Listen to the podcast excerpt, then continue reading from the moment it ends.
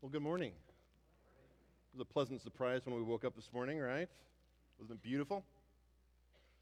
Maybe didn't enjoy driving on some of that, but the roads seemed to be melting off pretty quickly and sure was pretty. Well, the kids are going to go out, go back with Miss Cindy today. So if it's okay with mom and dad, you guys can go back to the back and get a special treat during children's church. For the rest of us, let's go to our God in prayer. Father in heaven, we, we thank you for being a God who loves us, for being a God who cared about us, for being a God of relationship. Uh, Lord, I, I, thank you that um, the entire idea that we can have relationships within families, in love, with friends, with neighbors, it's all based on a God who has been in relationship for eternity. And so we thank you that you, Father, Son, and Spirit, are in the most perfect relationship and that you've invited us to be um, in relationship with you. We thank you for your Son who died on the cross. And as we come to this season in which we remember his, his birth, we are mindful that, that this Son, that this child grew up and he lived a righteous and perfect life. And he lived an example for us to what it, what it looks like to walk in your ways, to be righteous and then died on the cross for our sins so that we might have his righteousness, then rose from the dead, accomplishing victory. All of this we remember in this season in which we remember his birth. We remember that he came the first time. He came to save. And so as we turn to your word today, and in 1 Peter, we, we're mindful of these truths. I pray that you would teach us as we learn to apply um, this incredible message that Peter gave to these people. Amen. Well, as I mentioned, today is the first day of the tradition, the season of, of Advent. Uh, it's a time of year in which we remember our Lord's first coming. And today we, we come to a passage in 1 Peter which also reminds us of Christ's coming. Uh, we, we know that when Christ came and was born into our world, he didn't come just to con- he didn't come to conquer, but he came as an infant. He grew into a man who was not welcomed. He was not loved by this world, but he was treated as a foreigner. And this is a message to foreigners, isn't it? This is a message to people who are living in exile, to, to a people that had been rejected by the world that was around them. And so, this message about Christ coming into the world and, and how he was treated in this world is a comfort both to them and to us. The Son of God was also treated as an exile. It's important that we teach our children about the birth of our Lord. And it's also important that we remember in his first coming that we teach them about the righteous life that he lived. It's important that we teach them that he suffered, that he bore our sins so that we might live to righteousness. And so if you would turn to 1 Peter chapter 2 with me, we're going to start in verse 11 and pick up where we left off three, four weeks ago, and where Peter is going to point us to the example that Jesus set, particularly in, in how we apply a lot of these truths that we've been learning so far. Uh, we, have seen so far that this book was written to elect exiles. I, have grown to really love that title as, I, as I've studied First Peter and seen this letter to these, these people who were going through turmoil and tribulation in their lives. To people who were living as foreigners in a world that was hostile towards our Lord and, and that is hostile towards us. But we're a people who have a home that's waiting for us. And we have a Lord who is returning for us. We have a living hope, as Peter tells us, that is before us, that leads us to changed lives and to holy living. And, and over this, uh, th- we've had a three week break since we've been in 1 Peter, but the last time we were in this passage, we read about two illustrations for the Christian life. And 1 Peter showed us how, how uh, we have been born again to a living hope. We once were dead in our sin, but now we have been made alive through the living and abiding Word of God. And then, secondly, he used this illustration of living stones. It's, it's a strange picture, isn't it? You, think of living stones, and what, what do those look like? And the picture is of this giant temple and it's built with, with stones one upon the other, and all of them are built on this cornerstone. But, but we are like a building, but not of dead stones, but, but living people, living individuals who are made alive in Jesus Christ, and we are built on Jesus Christ, who is the foundation, who is the cornerstone. And Peter showed us that every human must decide what they are going to do with him. And Jesus, the cornerstone, uh, is the cornerstone for those that, that come to him and they fall upon him in their brokenness, and in their brokenness they find grace through Jesus Christ. But for those that stumble over this stone, he's a stone of stumbling, and, and in their rejection of the righteous one, they will be crushed. And so, as those who have found life in him, we now, he calls, he calls us living stones who are built, being built up like a temple to glorify our God. And like Jesus, we are living stones. And like Jesus, we will be rejected by men. And we will be elect exiles as this world does not love us and this world hates us. But also, like Jesus, we are accepted by God through him.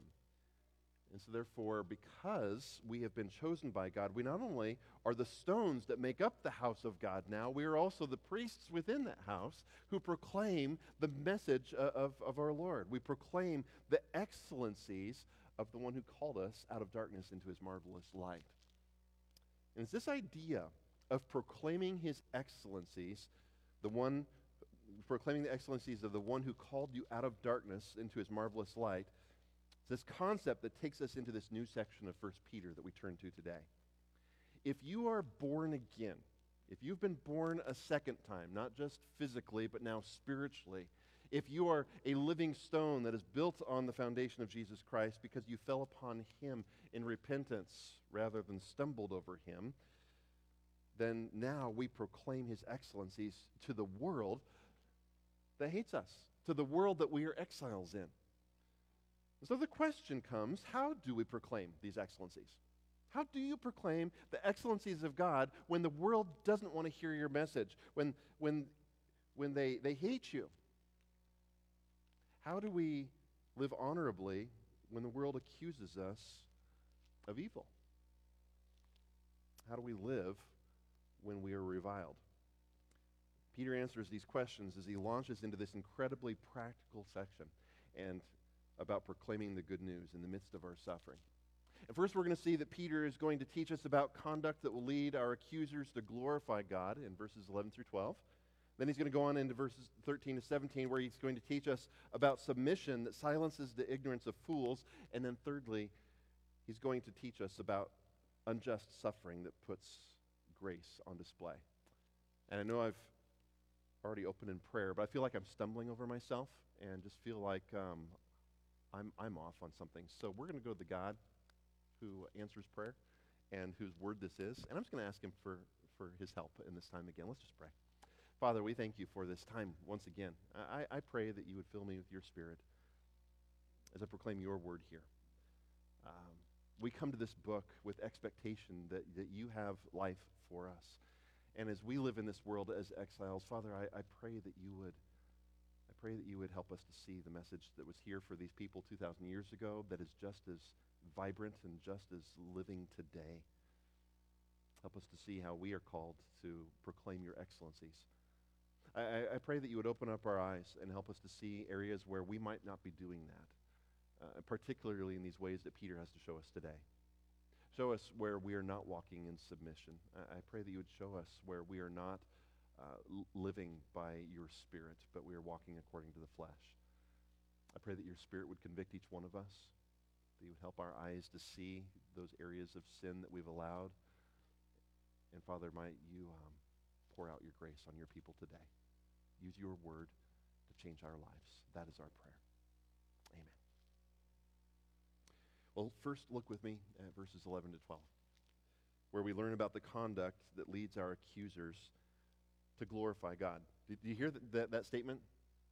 We learn about our conduct that leads our accusers to then glorify God. There's a, there's a switch here that, that doesn't make sense to the world, but, but listen to what he has to say. He says in verse 11, Beloved, I urge you as sojourners and exiles to abstain from the passions of the flesh, which wage war against your soul. Keep your conduct among the Gentiles honorable, so that when they speak against you as evildoers, they may see your good deeds and glorify God, glorify God on the day of visitation. And so Peter returns to this concept that, that he's, he's come back to a few times now of us being sojourners, that we're exiles.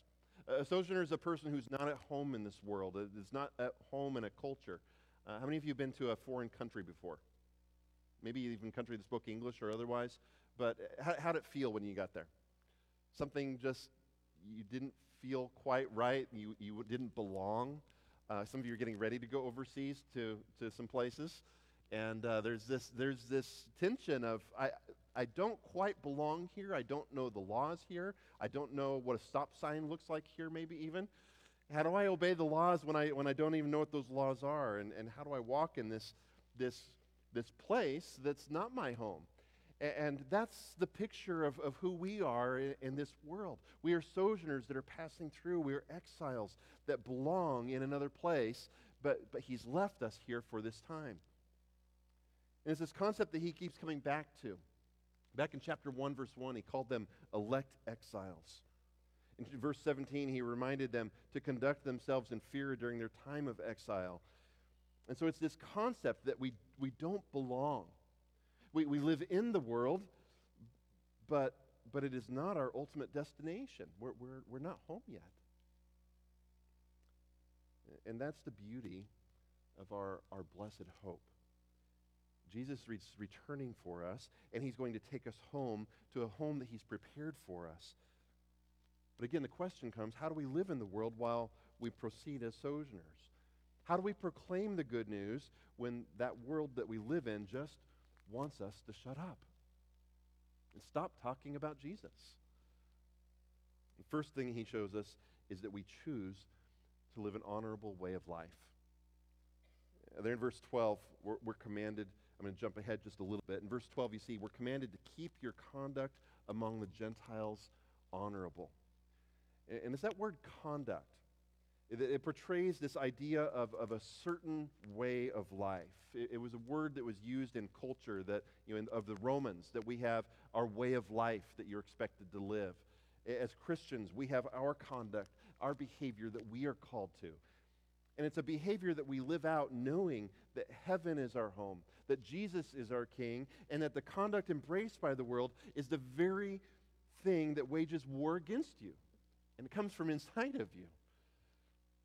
And so Peter urges them, he says, abstain from these passions of the flesh, which means to hold back from something. And he, and he says that they're, they're at war against you. Now, is, is the passage as he writes, does it sound like he's saying that, that there's this battle that takes place? And, and, and you're going to have this conflict with these, these passions of the flesh, whatever they are and, and this, this battle takes place and then it's, it's done. Is that kind of what he's describing? Is that how you feel when you face temptation? You got through it and hey, it's done and never have to face that again? Doesn't happen that way, does it? What he's describing here is a series of battles. It's a campaign that wars against you throughout a lifetime, and, and these strugg- the struggle is real. And understand that Peter's not just referring, when he says the passions of the flesh, he's not just referring to sexual sin, but to any sinward pull that leads you towards worldly desires. I want you to understand that God created life, and God created life to be enjoyed. Uh, sometimes we miss that. He created life to be enjoyed. He wants us to experience joy as we find our ultimate fulfillment in Him. And He's given so many good things to us in this life. He created sex. But the passions of the flesh beckon us to revel in it by violating the parameters where God created it to be enjoyed freely. He created food. But the passions of the flesh that he describes here beckon us to overindulge or, or to make food the God that satisfies our longings rather than God himself. And we let food satisfy our cravings. These passions of the flesh are what go beyond God's gracious gifts and are what, what call us to all kinds of self seeking, whether directed towards wealth, power, or pleasure. However, contrasted with these passions of the flesh, God calls us to a different way of life, one that reflects who we are as child, children of, of heaven, as sons and daughters of God. But, but I want you to notice Peter's point, because this passage isn't just about conduct. He, he's not just breaking away from everything he's talked about in chapter 1 and the first part of chapter 2 to, to start a new conversation about our, our way of life in Christ. That's an important element of this passage, but that's not the main point that he's trying to draw our attention to. I want you to remember that he is showing us how God has called us to proclaim the good news in the midst of our suffering. And the first way that we proclaim his excellencies is through this way of life that reflects our citizenship in heaven rather than the passions of the flesh that war against us. Peter reminds us that we are aliens in this world. And as such, we will, we will be accused as evildoers. You'll be accused of evildoers just for being in Christ. And, and you don't have to look very far to illustrate this. Uh, just this week on a national talk show, the Bible was described, quote, a book filled with conspiracy theories and homophobic insults. And evangelical Christians in government were described in the same minute as a bigger threat to the country than Al Qaeda. That's you. You are a threat to this country because of what you believe. That the truths that the scripture teaches, some of the very truths that are in this passage, are well, the ones that were called out in this very same conversation by these same people. We are in a time where your faith and your beliefs in the principles of God's word are considered to be more dangerous than the organization that ran two planes into the World Trade Center. And so, what you are doing here today, do you know what a threat that is to the culture that we live in? So, what do we do about this? What's, what's, what's our plan of action? Do we, do we go out there and riot? Do we go out there and tell them what for? Is it our job to go make them believe? Well, Peter shows us that the first answer to the accusations of this world and the persecution that they are going to bring against you is to live out an honorable way of life that puts God's grace on display. And the result is going to be that they are going to see your good deeds and they will glorify God on the day of visitation. Now, I looked at this phrase, this, this day of visitation. It's, it's used in Isaiah, and it's used in a couple different ways. I, have always read this passage and assumed that this was talking about when God comes back and Jesus comes to judge the living and the dead. And so the day of visitation is when he comes to visit us the second time. And, and so it's a passage about judgment. And they'll glorify God someday when he shows them what they, you know, teaches them their lesson, right? And, and, and that's, I think, how oftentimes we read this passage. But but there's another element to it that I think he's drawing our attention to because that's really not the purpose of the passage, is it? You know, show them your deeds and show them this way of life that God's called you to so that one day they can regret that they. That, that's not the point, isn't it? it? It's that they would exalt him, that they would turn around. And I think more likely what Peter's referring to is the day that the Lord visits them by bringing them mercy. The day of visitation is when he visits them and shows them grace, just like he visited you and showed you mercy on the day that you turned from your sin and you trusted in the God man, the cornerstone, who died on the cross for your sins. And when they see your deeds, when they see your way of life, no matter what insults they cast against you, no matter what they accuse you of, when they watch your, your, your, your life and your deeds and your actions, it will cause them to fall on the same one who you fell on in your repentance. Your victory over fleshly lusts, contrasted in your honorable way of life, is the first arena in which, the, in which you proclaim the excellencies of the one who called you out of darkness.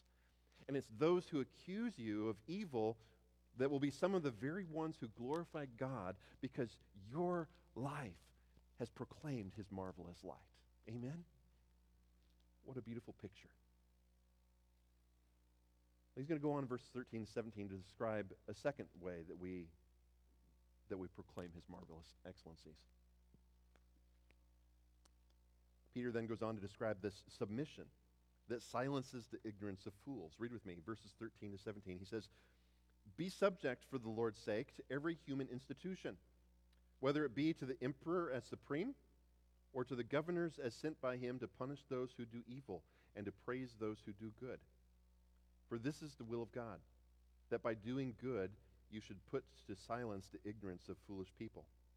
Live as people who are free, not using your freedom as a cover up for evil, but living as servants of God. Honor everyone. Love the brotherhood. Fear God. Honor the emperor. So you see, a second way that you proclaim God's excellencies is by submitting yourself to your governing authorities. And this idea of submission is, is to seek the best for the other individual, that you are seeking what, what is best for them, and, and particularly in this context of, of governing authorities, the word submit, or the verb to be subject, carries this idea of ordering yourself under something. You're thinking of someone else better than yourself. You're putting yourself under their leadership, under their authority. In this context, Peter clearly has this idea of living under the order that God has ordained. He mentions the emperor and governors, and, and I don't think the principles are hard to grasp here. Uh, they might be hard to apply. So let's just be real about it. Part of proclaiming God's excellencies means submitting to the rule of President Biden and his administration submitting to the laws enacted by our legislatures. It means submitting to the rule of Governor Reynolds and her administration, submitting to the laws of Iowa, submitting to the police officers, living under the order that God has ordained. Daniel uh, had, in, in the book of Daniel, he proclaimed that, that God raises up kings and he brings kings down. God's the one that's ov- over all of it. God is the one that's in authority, and He's the one who raises them up. He's the one that replaces them. He's the one that tears a nation down. You know, obviously, submitting to every human institution doesn't mean that we, we must obey uh, ungodly laws. I think we have some examples of that in Scripture. Uh, you remember Shadrach, Meshach, and Abednego, Daniel chapter 3. Daniel chapter 1, Daniel and his, fr- his friends in that instance as well.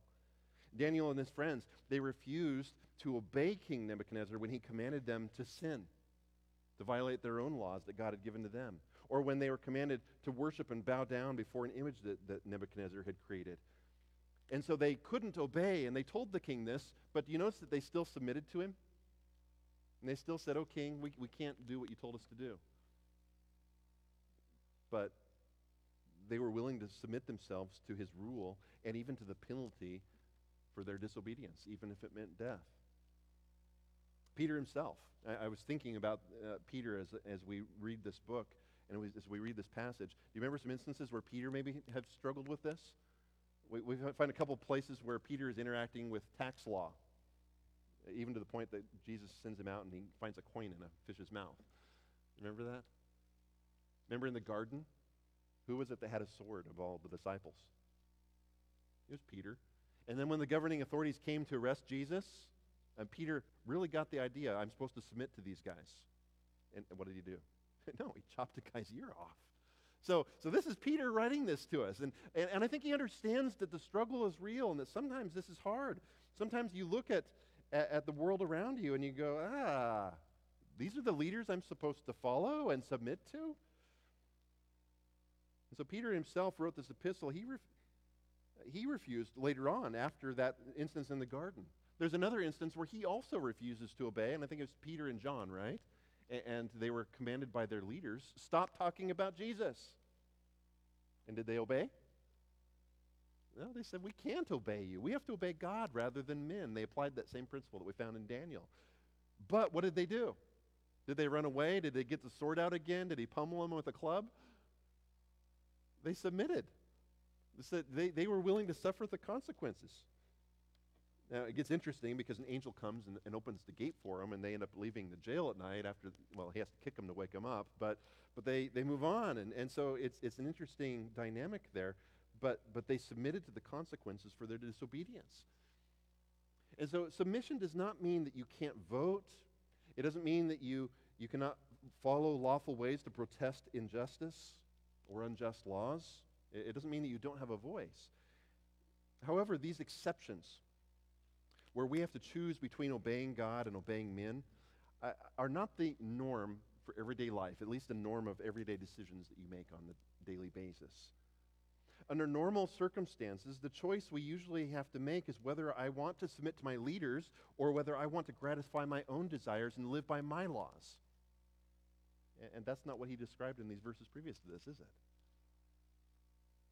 We're commanded to show honor to those that God has put over us. We're to pray for our president and for our other leaders. And, and I just want to be real with you. And I, I you know, there's a tension here, isn't there? Because obviously there are some leaders that you really agree with and some leaders that you don't. There's some that are in between. Um, few years ago, that the chant was, Not my president. I hated it. Thought it was horrible because it dishonored the office uh, of, uh, of the leader of our land. Today, the chant is something worse than that. But somehow it's okay for Christians to say some of those things. A- and that directly contradicts what we're commanded to in this passage.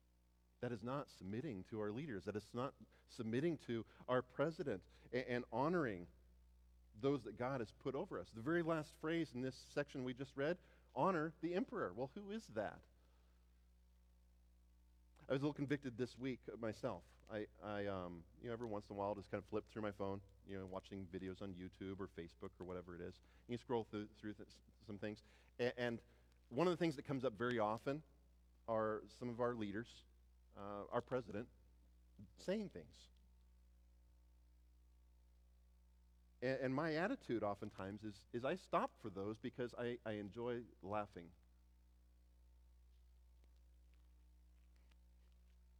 right? And I was convicted as I was preaching, as I was preaching this message uh, right now, but also preparing this, that that's not right for me to do. Now, now it doesn't mean I can't vote and, and can't have a voice, but when, when I see the failures of leaders and sometimes the ridiculousness of, of some of our leaders and the way that they behave and the way that they act, I'm called to honor the emperor and that includes the president of my country. It includes my senators. It includes my governor, the police officers, chief porter, the very people that we interact locally and statewide and nationally. We're to pray for them. But again, I want you to notice the objective here. The, the idea here, Peter's not just saying this so that you just live a different rule of life or just make it difficult for you because he knows you're going to disagree with some of your government leaders. There's an objective here. You, you, see, government has two primary objectives that, that are listed here in this passage, and you'll find them elsewhere in Scripture. But basically, to punish evil and to, raise, to, to praise those who do good. Th- those are the two primary reasons that government exists. Now, there's lots of other things in the midst of that, but to punish evil and to praise those who do what's good. And, and, this isn't just a passage about civic responsibility, but Peter's objective is that we would proclaim the excellencies of our great God. And the second way he describes is through our doing what is good. And I can't do that when I'm laughing at the ones I'm supposed to be praying about. I can't do that when I'm mocking my leaders. I can't do that when I'm rebelling and acting in a way that is contrary to what I find here. This isn't to say that you shouldn't get involved in government. I'm going a little off script here. There are many ways that we can get involved in these things, many ways that we can bring about change, many ways that you can express your voice, and you should, and you, we need to. Whether we voted for the people or not, we should hold them accountable because we live in that system that allows us to do that. But we need to do all of that in a way that honors what our God has commanded us to do here and leads us to proclaim his excellencies rather than to make our King, Jesus, look bad. The second way that he describes that we proclaim his excellencies is through our doing what is good, so that when the leaders who are supposed to praise good rather than to penalize evil, they see your good. And I hear people all the time that they, they, they, they say that they wish God would tell them his will for their life. You know, we just wish God would tell me what I'm supposed to do. And usually when they say that, they want a, a letter from God that says, go to this college, buy that car, go to that car salesman. This is the house I have for you. Wouldn't that be great? And that's usually some of the specifics that people want. But I find it amazing that right here he explicitly says, This is the will of God. Do you want to know what God's will for your life is? Well, he's going to tell you one major part of it right here. This is the will of God. Submitting to President Biden, submitting to Governor Reynolds, submitting to Chief Porter and his forces. This is God's will for your life. And his will is that by doing good, even in the midst of the tension of all the politics and all how that works, in the midst of all of that, that your doing good will silence the ignorance of foolish people. If you want to silence ignorance, we usually think there's one way of doing that, but God has another. Once again, I think there's more to this than just causing fools to shut their trap. The greatest ignorance that we know of is the same ignorance that we were once in. The ignorance of foolish people that's displayed by their rejection of God's grace. And once again, your good deeds, especially in the context of submitting to your governing leaders, will often be the very thing that ends their ignorance when they repent of their sin and they turn to the God man who died on the cross for their sin. There's a third lesson. Peter teaches us about proclaiming the good news in the midst of our suffering. He also wants us to understand that unjust suffering puts God's grace on display, and it's in a very unique way. Look at verses 18 through 25. He says, Servants, be subject to your masters with all respect, not only to the good and gentle, but also to the unjust. For this is a gracious thing. When mindful of God, one endures sorrows while suffering unjustly. For what credit is it if when you sin and are beaten for it, you endure? But if when you do good and suffer for it, you endure, this is a gracious thing in the sight of God. For to this you have been called, because Christ also suffered for you leaving you an example so that you might follow in his steps. He committed no sin, neither was deceit found in his mouth. When he was reviled, he did not revile in return. When he suffered, he did not threaten, but he continued entrusting himself to him who judges justly. He himself bore our sins in his body on the tree that we might die to sin and live to righteousness. By his wounds you have been healed. For you were straying like sheep, but now have returned to the shepherd and overseer of your souls. You know, as Peter continues this section on submission, he's going to move from, from government authorities and submitting to our government authorities, and he's going to move to the arena of, of slaves. Now, that doesn't probably quite resonate with some of you might feel like it, right?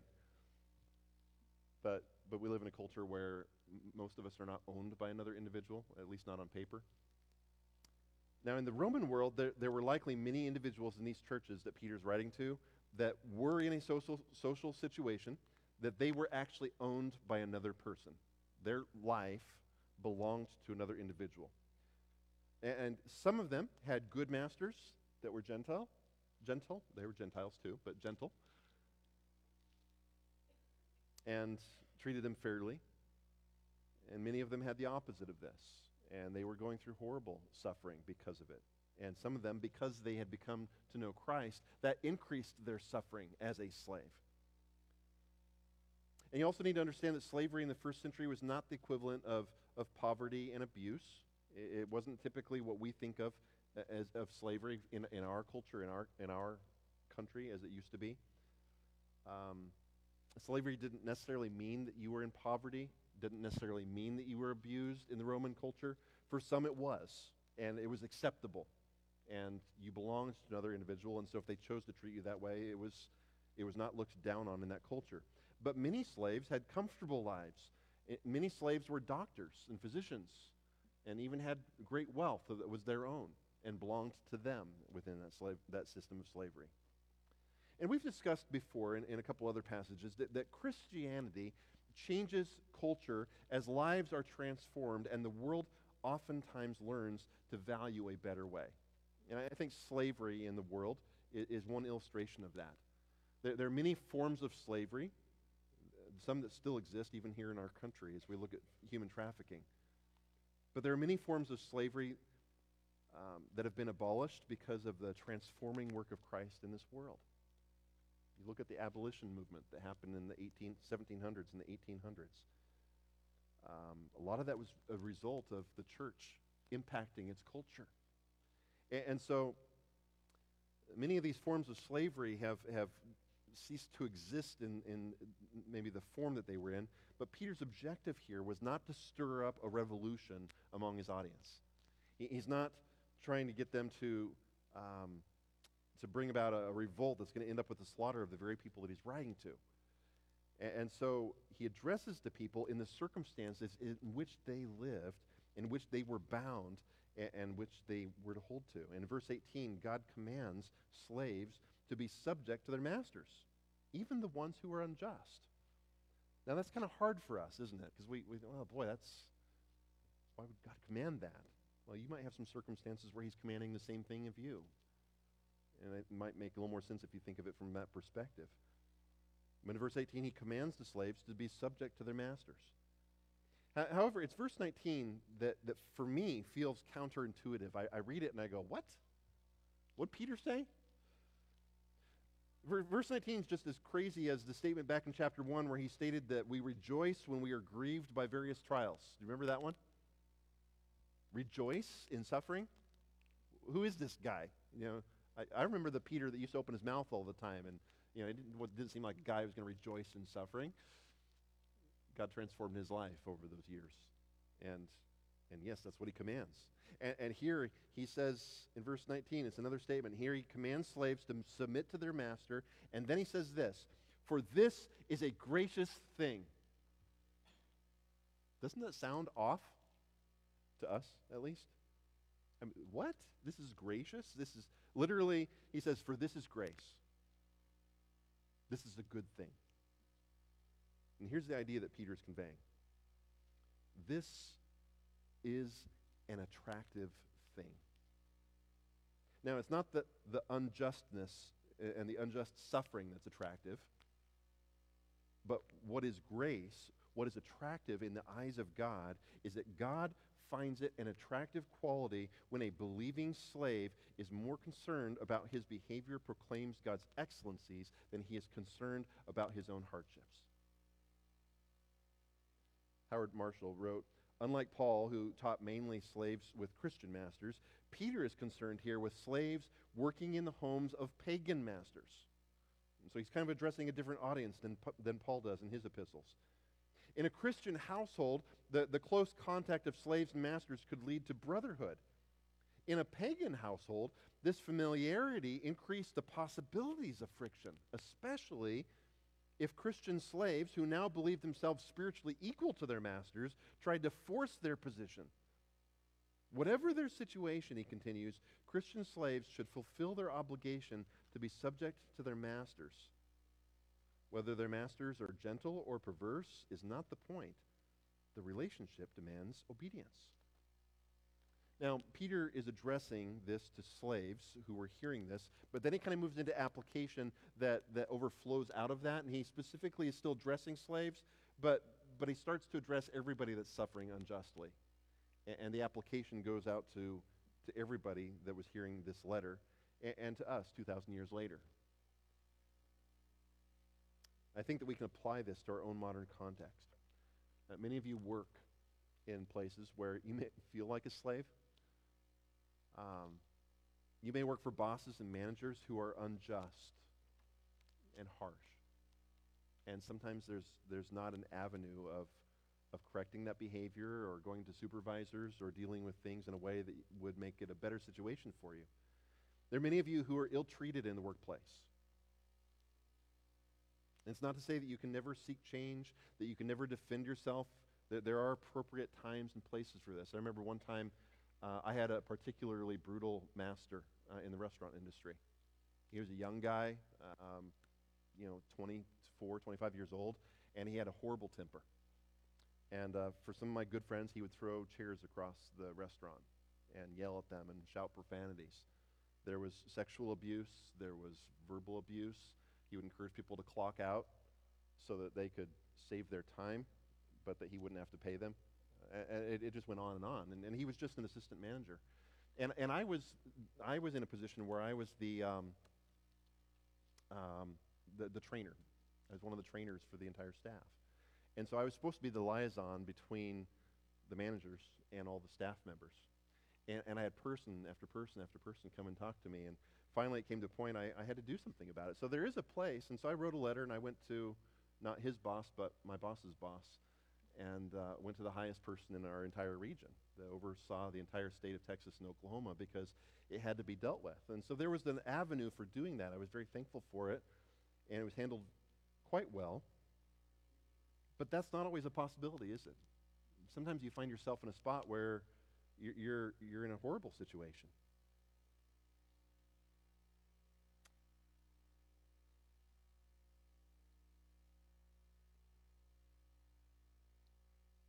This is to say, though, that we are called to love our unjust bosses more than we love our own comfort and even our own well being. The salvation of our coworkers must be a higher priority for us than whether or not I'm mistreated, even. Ultimately, Peter's point is that when you do what is right and then you suffer for it, this thing commends you in God's sight. And he is pleased. He says, It's grace. This is good. God sees you enduring under suffering for what you've done that is good, and he's pleased with you that you've entrusted yourself to him.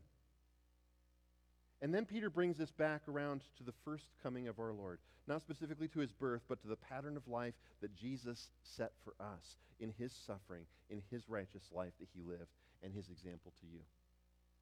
Re- remember that he lived righteously. Jesus lived not just as a baby, not just as a man in those three years of ministry, but his entire life. He lived in righteousness, a life without sin, a life without deceit. His was a perfect life without transgression. But this world rejected him, and then this world crucified him. And Jesus could have proclaimed his excellencies right there, couldn't he? Can you think of some ways that Jesus could have pro- proclaimed his excellencies to a world in darkness? I mean, he could have let him have it. He could have called down the angels of heaven. He could have said, This ends right here. I'm not going through any more of this. And, and he could have ended everything. He could have allowed his glory to burst out of that humble skin, and he would have had been just in carrying out his wrath against this ungodly world. But instead, when he was reviled, he did not revile in return. He did not threaten, but he trusted himself to his Father. Furthermore, this God who took on human flesh, this child that grew into a man and lived righteously, even bore our sins. His death for us proclaimed the excellencies of God, for it was his death that allowed us to die to our sin and to live to his righteousness. He actually gave his righteousness to us because he took our sin upon himself. He healed us through his own suffering. And, and Peter says this is a beautiful example that our Savior has given to us, that our Savior has set for us so that we also might learn to endure under suffering with perspective that someone else is more important than my own rights. Someone else's salvation is a greater priority than whether my honor is maintained. And so you see, we're living stones. We are being built up as the household of God. And then we also are those within the house that proclaim his excellencies. And so the temporary suffering that we experience in this world is a small thing compared to the opportunity to proclaim what a great God you serve. When we're insulted, God is glorified because we walk in a more honorable way. Whether or not our leaders are worthy of being followed, whether or not they're worthy of leading, our submission ultimately silences the ignorance of the fool of the foolish. And when we honor others even when they do not deserve it, it is our God whose excellencies become known. and when we are mistreated for doing good. We entrust ourselves to our Father in heaven, even as Jesus did so when he went to the cross. And then we delight the one who re- redeemed us and caused us to be born again. J.I. Packer wrote, It's a paradox of the Christian life that more profoundly that the more profoundly one is concerned about heaven, the more deeply one cares about God's will being done on earth. Let me say that again. It is a paradox of the Christian life that the more profoundly one is concerned about heaven, the more deeply one cares about God's will being done on earth. And Steven Cole that preached the great goal of the Christian life is to be like Jesus. That sounds wonderful until we realize that being like Jesus means submitting to proper authority, even if it's unjust. It means submitting to please God and to bear witness to the lost.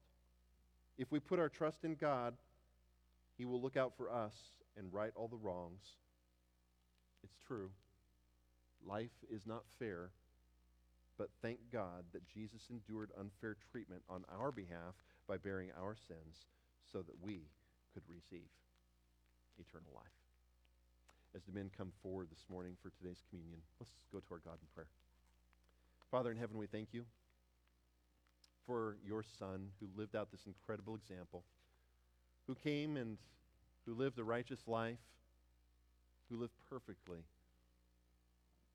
and then was crucified and suffered so that he might take our sin upon himself and might give to us his righteousness. Father, I pray that as we leave here today, eh, before that, as we celebrate in communion and, and remember this death, remember the spilling of his blood that was done for us, might, might this be a time that we remember what he did, but it might it also be a time of reflection for us as we look on the, the great gift that you've given to us in your Son, Jesus Christ. And so, Lord, please honor yourself now in this time as we come to your table.